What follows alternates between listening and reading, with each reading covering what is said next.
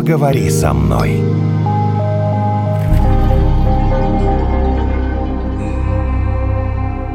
Одна из самых непростых тем, на мой взгляд, сегодня нам предстоит а, обсудить. Мы к себе в подкаст позвали Иму Захарову, это психолог, учитель-дефектолог, эксперт Центра лечебной педагогики «Особое детство». Здравствуйте, Има Юрьевна. Добрый день, Евгения, Наталья. Здравствуйте. Спасибо, что позвали. Как э, быть родителем с э, детьми с особенностями развития? Да. Потому что все мы понимаем, что детям не просто в этой ситуации, но особая помощь требуется родителям, ну, так называемого, вероятно, принятия того, что произошло. Это самое трудное. Принятие да, самое принятие трудное. самое трудное. Когда ты понимаешь, что у тебя ребенок не такой, как другие, что он отличается. И это бывает, ну, наверное, одна из самых э, таких э, распространенных сегодня э, историй, это связано с аутизмом. Ну, С кем Не только чаще с всего? аутизмом. Ну, в принципе, вообще есть же генетика, есть ДЦП, очень разный спектр. И всем сложно. А Вы сказали, что самое сложное – это принятие. Вы можете мне объяснить, а почему именно это самое сложное? В чем сложность? То есть, если это уже произошло, родители, понятное дело, что не готовы.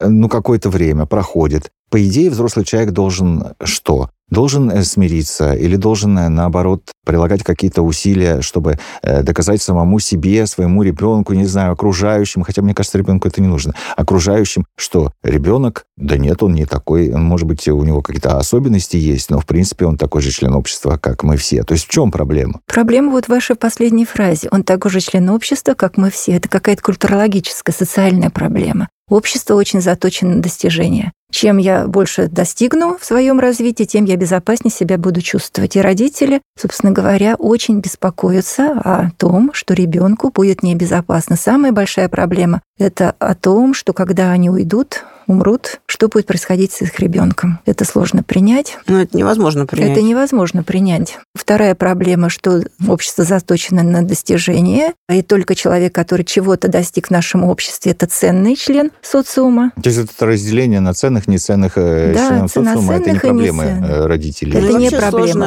родителей. отличаться от других. Конечно, сложно. И еще на меня будут все смотреть, когда разговариваешь с родителями, они говорят, я хочу быть просто обычным человеком, чтобы ко мне относились как к равному. Да?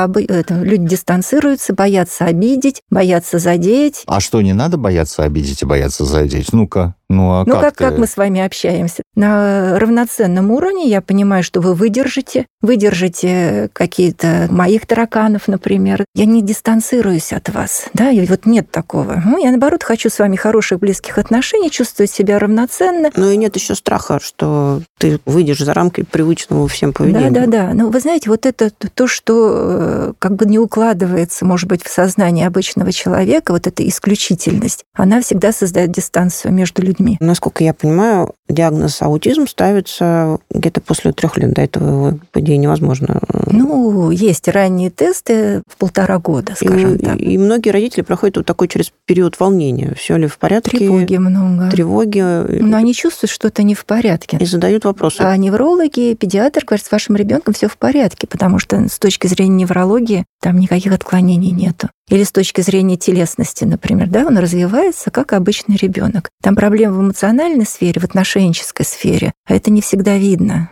докторам нашим. И поэтому говорят, все в порядке. Сколько времени обычно у родителей уходит на, скажем так, принятие того, что теперь ему предстоит всю жизнь прожить с, рядом с ребенком, который не такой, как все? Это очень вопрос сложный. Это индивидуальная история. Если у родителей, например, Понятно, что это не недели, даже не месяц. Не неделя, да. Если у родителей у самих нет травматического опыта, и они зрелые личности, принятие происходит быстро. А много ли зрелых личностей? Нет, к сожалению, нет. Если у родителей есть собственный травматический опыт в своей там, жизни, или человек действительно незрелый, принятие может года два занять, да, год. Это в лучшем случае. Позвольте понять, что такое травматический опыт. У нас у всех есть травматический опыт. Первая любовь, например, а она у всех травматическая. И Вот что? мы сейчас с вами в такие глубины зайдем, мы сейчас пойдем в отношении привязанности. Бывает надежная привязанность, когда формируется такое базовое доверие к миру, что вокруг меня мир добрый всегда придет ко мне на помощь, когда угу. я плохо себя чувствую. Так. И у человека формируются надежные отношения с родителями, надежные отношения с собой. Он более устойчив к стрессовой ситуации. А бывает привязанность ненадежная, ненадежные отношения. То есть, например, мне плохо, а ко мне никто не подойдет. Это и есть травматический опыт, о котором вы говорите? Ну, это такой ранний опыт, ага. и он закладывается, к сожалению, вот в первые два года жизни. С ним можно э, работать. Например, э, человек вырастает, и он неустойчив к стрессу. Вот смотрите, толерантный стресс у нас у всех тоже очень разный, индивидуальный. Угу. Да, есть кто сразу в стресс попадает и чувствует себя беспомощным, а есть люди, которые говорят, да, это стрессовая ситуация, но я с ней справлюсь, она закончится, и жизнь опять пойдет своим чередом. Это совершенно разные взрослые. Ну, конкретно вот в нашей ситуации, в которой мы сейчас пытаемся разобраться, жизнь уже не пойдет своим чередом, потому что это да, уже потому что это вот навсегда. случилось то, что да, случилось. оно случилось. Да? Ну, и, соответственно, все. от родителей требуется как-то перестроить свою жизнь в том числе. Вопрос, что делать в первую очередь? Как мы можем э, помочь? Какой совет дать? Не все могут э, обратиться вот э, к вам в организацию, да, или там пойти к психологу, а иногда остаются один на один с этой проблемой. Первый совет, который мы даем, ищите такие же семьи, объединяйтесь. Да. Потому что совместно проживать проблему легче, чем в одиночку. Когда я в одиночестве остаюсь с проблемой, я как будто бы заперт как в клетке. И тут ощущение ну, и беспомощности, и депрессии. Но когда появляются связи, отношения, с этим уже проще. Некоторые родители, э, пока переживают горе, им даже сложно пойти и объединиться, да, понятно, им нужно ну, Потому что они не хотят об этом рассказывать. Да, да некоторые не хотят рассказывать, да, но в какой-то момент... родителей, которые скрывают, например, диагнозы своих детей довольно долго. Да, Либо они надеются на то, что бывает. это пройдет, и, например, у них уже есть еще чувство вины у таких родителей я что-то сделала не так. Я там, не знаю, расплачиваюсь за какие-то свои... Такие псевдо... Истории из прошлого. Это же есть тоже такое, что нужно и пережить такое чувство есть. вины? Очень много всего есть. Что такое принятие? Это реальность, которая у меня есть. Вот есть у меня в семье такой человек, который, собственно говоря, отличается от всех остальных. Если я начинаю свою строить жизнь, свою жизнь строить в соответствии с этой реальностью, опираться на нее, не задвигать, не отрицать, не пытаться изменить, вот она есть. Теперь это моя жизнь. Как я с ней обойдусь? Смогу ли я жить или выживать, это тоже большой вопрос. Могу ли я вообще жить? А к вам приходят родители вот с таким вопросом, как мне теперь с этим жить? Вот что вы им говорите тогда?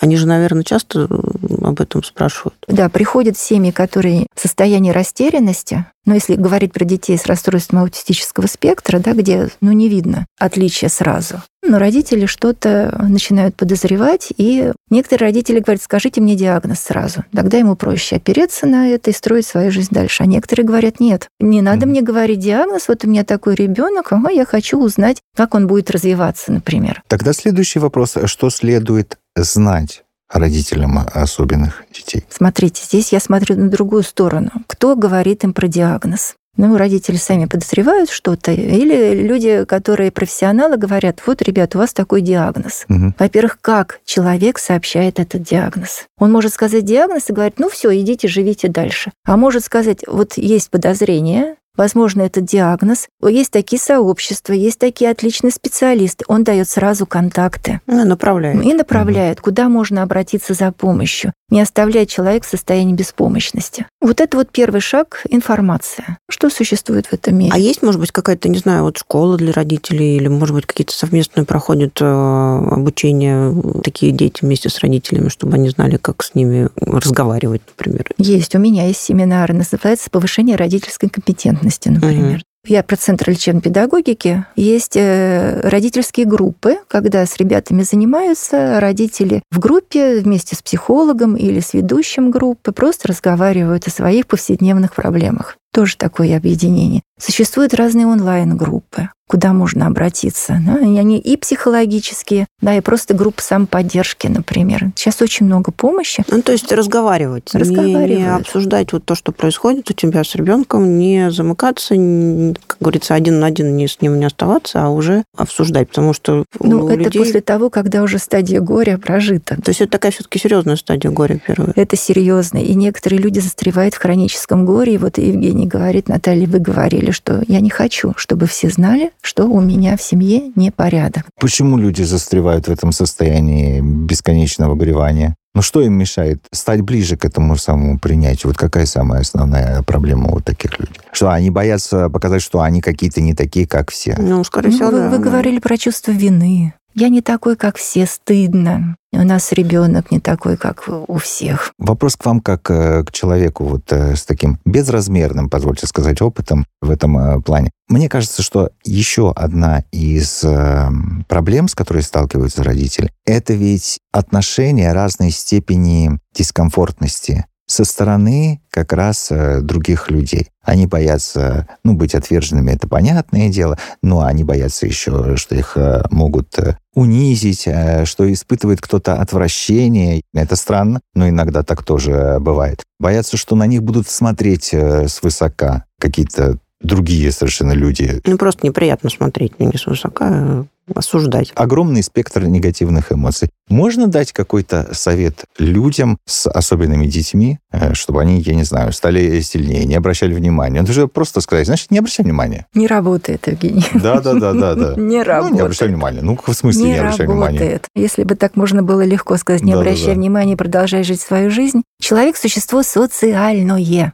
Очень важно быть в отношениях. Чтобы чувствовать себя в безопасности, важно быть в отношениях с другими людьми. Это очень важно. Это уже доказанный факт. И когда меня что-то отличает от других, и я чувствую стыд за это и вину, и вообще полную беспомощность, я не знаю, что с этим делать, человек сам изолируется в эту историю. Но есть стадии проживания горя, я не буду говорить, почему депрессия может начаться. Да, человек не отгоревал, не оплакал, а продолжает отрицать или менять ситуацию, продолжает что-то делать для того, чтобы его ребенок догнал всех остальных детей, например. Чтобы было незаметно. А не получается. Не получается развить собственного ребенка. Ну, вообще, мы никого и ни- никогда не можем развить, человек развивается сам. Ну, и еще нельзя исправить ситуацию уже. Не дает пройти, отгоревать, отплакать, Мгм. потерять своего идеального ребенка. Ведь мы же все, когда рожаем детей, извините, мечтаем, что у нас будет идеальный, счастливый ребенок, довольный жизнью, реализованный. Да, вот есть некоторый образ идеального ребенка. И тут вдруг я сталкиваюсь с реальностью, где ребенок не такой, а я не знаю, что с этим делать. И очень сложно похоронить идеального ребенка, Мгм. отпустить его. И попытка изменить вот этого реального ребенка, сделать его идеальным, оно не дает выйти из ситуации депрессии. Я много усилий трачу, а ничего не происходит. И ребенок не развивается, и родитель не развивается в этой ситуации, они как будто бы застыли. Это называется хроническое застывание, и нет сил, чтобы выстраивать отношения с социумом. Мне, чтобы пойти в социум, надо открыться, надо, там, ну, может, не энергично общаться. С другими на это нужны силы. Давайте скажем честно, нужно объяснять людям, вот что не так, что это на самом деле нормальная ситуация, что у ребенка то-то и то-то, не нужно нас бояться. То есть вот такая большая отдельная работа у родителей рассказывать, что происходит. Условно говоря, просвещать Ну, других это людей. уже родитель, который принял ситуацию. Да, мы сейчас вот мы, мы на какой, да. да, мы говорим, если родители приняли, а почему нужно объединяться? Потому что есть родители, которые уже приняли, они говорят, ребята, так жить можно, нормально, я тоже делаю карьеру, да, я занимаюсь своей жизнью, только жизнью ребенка, я не кладу свою жизнь и приношу в жертву ребенку.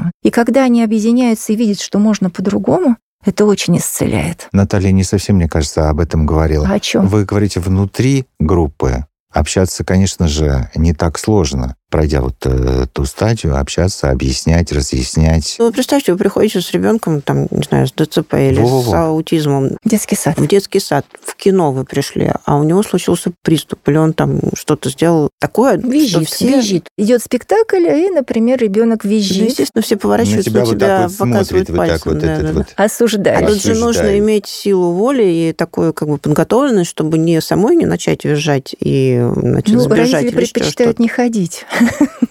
Они А это сами правильно себя или Можно же объяснить, что происходит. Ну, сказать, что вот то-то и то-то. Не, ну как ты залу не будешь объяснять? Ну, Ну, вывести в фойе, ребенка, например, да. объяснить. Все равно соберется человек 10, которые на тебя будут смотреть криво. Ну, представь, ты сам не да был это в и с такой нормальным ситуации. ребенком соберутся сколько-то человек и будут на тебя криво смотреть. Понятно. Я неправильно сказал. Просто слово «нормальный» как-то уп- употреблять вообще недопустимо, а как обычный, Нейротипичный сейчас говорят. нейротипичный. Давайте я вот так вот буду говорить, Да, чтобы... нейротипичный, сейчас нейроразнообразие, мы с вами очень все нейроразнообразны. Сейчас даже особый ребенок не используется. А, даже вот так. В прошлый раз, может быть, затрагивали эту тему интеграции. Это путь. Родитель уже принял, что у него такой ребенок, Отгоревал, отгоревал, прошел да, депрессию. прошел депрессию, и теперь он хочет развиваться в этой ситуации. Что значит развиваться? Он хочет, чтобы ребенок развивался, он сам развивался, жить обычной жизнью. Не закрываться. И он говорит, я хочу, чтобы мой ребенок участвовал как обычный ребенок ну, в социальной жизни. Да, пусть у него возможности другие, но в принципе он может вступать в отношения, он может активным быть участником процесса, что-то по своим возможностям делать, играть. Я могу с ним сесть в поезд, например, полететь куда-то на самолете. Собственно, я хочу жить обычной жизнью обычного человека. Детский сад тоже важно готовить к принятию. Среда тоже должна готовиться, что к ней сейчас придет человек, нейроотличный, скажем. Он по-своему воспринимает мир,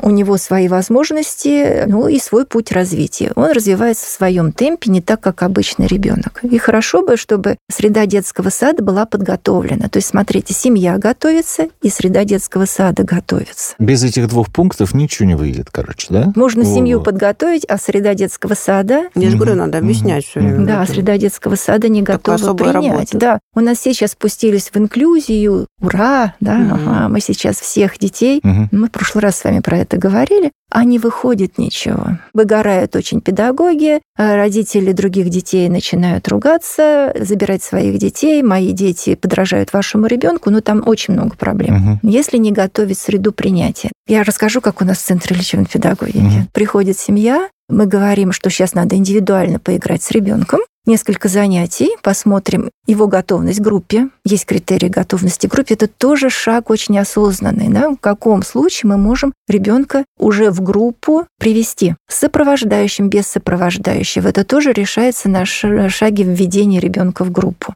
Родителям все это объясняется. Нельзя просто взять ребенка не готового в группе, где у него большие проблемы, например, с физиологической саморегуляцией, с эмоциональной саморегуляцией, с когнитивной саморегуляцией. Если у ребенка здесь большие проблемы, и нет сопровождающего, он всю среду группы просто разрушит. Да, или не сможет вообще в нее войти и поучаствовать, например. Да, начнутся или агрессивные реакции, или протестные реакции, или ребенок, собственно говоря, вообще не сможет поучаствовать, не захочет входить в эту в группу. И что мы делаем? Через игру готовим ребенка к группе, ставим некоторые критерии. Я здесь не буду рассказывать о критериях готовности к группе. Если это будет интересно, мы можем отдельно встретиться. Да? Может, кому-то будет интересно, потому что нельзя неподготовленного ребенка ни в школу отдать, ни в группу детского сада. Самому ребенку хуже сделаешь. Да, короче. самому ребенку и среде принимающей тоже будет плохо. Угу. А сопровождающий. Тут тоже решается с семьей. Может ли ребенок быть в группе без сопровождающего? И как будут тогда переходить передачи отношений. Вот ребенок играет с педагогом у нас, а потом с этим педагогом они идут в группу детского сада, например. И у ребенка с педагогом-игроком индивидуальным уже сложились отношения. Он чувствует себя в безопасности с ним, и он готов через него войти в группу. А мне вот у меня вопрос. А mm-hmm. родитель может быть вот этим сопровождающим? Вполне То есть, может. если есть у него время, он может занять вот это место? Да, если нет сопровождающего, родитель тоже может, но хорошо бы родителю тоже объяснить его зону ответственности. Здесь тоже одна еще одна проблема возникает. Приходит ребенок с сопровождающим, и есть педагог, который ведет групповые занятия. У них разные зоны ответственности, это обязательно надо проговаривать. Этот человек отвечает за одного маленького человека, этот человек отвечает за всю группу. Да? За Правильно? всю группу. И этому человеку, который отвечает за одного маленького человека, очень важно, чтобы этот ребенок вошел в группу и начал ориентироваться на человека, который ведет группу. Угу. И это некоторый процесс. Он тоже очень аккуратный, детальный. Если его осознанно строить, вот это называется передача отношений. Сначала ребенок ориентируется на своего сопровождающего, потом потихоньку начинает ориентироваться на человека, который ведет группу. Там отношения складываются и тогда сопровождающий может уйти. Вот такая стадия, наверное, она финальная. Мы сейчас говорили о горевании, депрессии, принятии то, что ты выходишь в социум, и потом стадия, которая вот вначале вы ее, они несколько слов сказали, тоже надо пережить, что я умру, а ребенок останется, с ним что-то будет происходить. Это очень сложно, да. Как это, не знаю, можно объяснить или... Вообще можно ли с этим что-то сделать, хоть вообще, хоть что-нибудь? ребенка. Ну, наверное, есть какие-то центры, да, которые помогают после ухода родителей Сейчас закон о разделенной опеке хотят все принять. Сейчас же, если человек помещает в интернат, опекунство у директора интерната. Я не буду сейчас в это, mm-hmm. вам надо с юристами встречаться. То есть родители могут назначить, если будет опекунство, да, кого они опекунами назначат к своему ребенку, если Угу. Это тоже передача отношений, собственно говоря. Из круга своих близких знакомых или из тех специалистов, кому они доверяют. Это один выход из положения, что есть опека, но не государственная. Угу. Это очень важно. Передайте заботу другому человеку. Это один путь. Второй путь – это деревня, места независимого проживания, мастерские, которые организовывают специалисты вместе с родителями. Уже в разных городах много есть таких мест, где ребенок может жить, ну, взрослый человек уже может жить самостоятельно, ходить на работу, и о нем заботится тоже не государство, например, а фонд некоторый. То есть родители выстраивают свои пути. Хорошо бы, чтобы это было на государственном уровне. Очень хочется. Да? Вот такой вот опыт, который можно перенять у всяких НКО и выстроить. Ну, наверное, мы придем к этому рано или поздно. Наталья, вы оптимистка. Да. А что делать? Ну, вот как бы есть два пути, даже три пути. Вот государство меняет свое отношение к людям с нейроотличным, скажем так, и выстраивает им нормальную жизнь, где есть места проживания самостоятельно автономные, работа и досуг и развитие, да, они хотят тоже развиваться. Второй путь — это вот эти вот НКОшные организации, фонды, скажем, другое направление, да, которые настроены на то, чтобы у людей с особенностями или нейроотличными была нормальная жизнь. Есть третий путь — это опека. У кого будет опека? В завершение дайте мне совет личный. Хорошо. Ну вот смотрите, э, я знаком, предположим, с людьми, у которых нейроотличные дети. Чтобы не доставить дискомфорт этим взрослым людям, не детям, сейчас не про детей, взрослым людям. Как я должен себя э, вести? Я должен делать вид, что, ну, а, собственно, что такого? Ну и подумаешь. Ну, это ну, же нечестно получается. Или я должен каким-то образом по-другому выстраивать свое общение с э, этим человеком. И то, и другое может его обидеть, потому что, ну, взрослый человек, он может подумать, а что со мной тут это, вот это, я как-нибудь без тебя, не надо мне вот твоего вот этого сочувствия. И будет прав по-своему. Как себя вести да, с родителями. Да, да. Можно я отвечу некоторые цитаты, а потом поясню. Это Эспер Юля, датский э, психолог. Он говорит, сам по себе симптом не имеет значения. Большое значение имеет наше отношение к нему. Своим отношением мы можем его сгладить, улучшить, усугубить или игнорировать. Ну, например, едет ребенок в машине, его тошнит, его вырывает, ужас в глазах, и папа за рулем может по-разному отреагировать. Он может сказать, ужас, где я теперь тебя буду отмывать? Кошмар, сколько можно, ты мне всю машину уделал. Или он говорит, ты знаешь, так бывает, это нормально. Ну, наплевать на машину, мы сейчас доедем, умоемся, все будет хорошо. Или он молча продолжает вести, не обращая внимания на то, что произошло с ребенком. Вот что, по-вашему, сгладит этот ужас в глазах ребенка. Давайте, давайте, я попробую угадать. Да, попробуйте Ведешь, да, автомобиль, не обращай внимания, да? Да? Не? Ну, скорее третий вариант сказать. Ну, бывает. Такое бывает. Такое это бывает. нормально, тошнись, да, пожалуйста, mm-hmm. бог с ней, с машиной, мы ее отмоем. И с едой, а то ты не сможешь не есть потом ничего, не машину сесть. Когда не обращают внимания, я веду машину, спина напряжена, может быть, я чувствую... Запах. Да, запах, меня это раздражает, или я чувствую агрессию, напряженная спина, или я про себя думаю, ну ладно, бывает, отмою машину, сейчас буду, моя задача вести дорогу. Ребенок не знает, он не знает, как папа сейчас отреагирует. И ужас, вот эта вот неопределенность ситуации, она может тоже усилить ужас. Угу. Понимаете, если вы будете игнорировать симптом, оставлять человека наедине с его симптомом, тревога не уйдет. Он же будет знать, он там что-то уже не подозревает. Но угу. почему он про это не говорит? И это тоже отношения отдаляет. Мне кажется, очень важно просто поговорить, да, так бывает, рождаются такие дети. Ну что тебя беспокоит? Давай про это поговорим. Это не сожаление, а это вывести наружу то, что вас беспокоит обоих. И напряжение между вами уйдет. Мне кажется, это важные темы. Я только единственное хочу сказать, что все подвергайте сомнению. Даже то, что я говорю. Первый признак человечности – все подвергать сомнению, соотносить со своим опытом и со своей жизнью. Это очень важно. Сегодняшняя цитата в подкасте «Поговори со мной» Вашему вниманию было мнение психолога. У нас э, в подкасте «Учитель-дефектолог», эксперта Центра лечебной педагогики «Особое детство» Има Захарова. «Поговори со мной»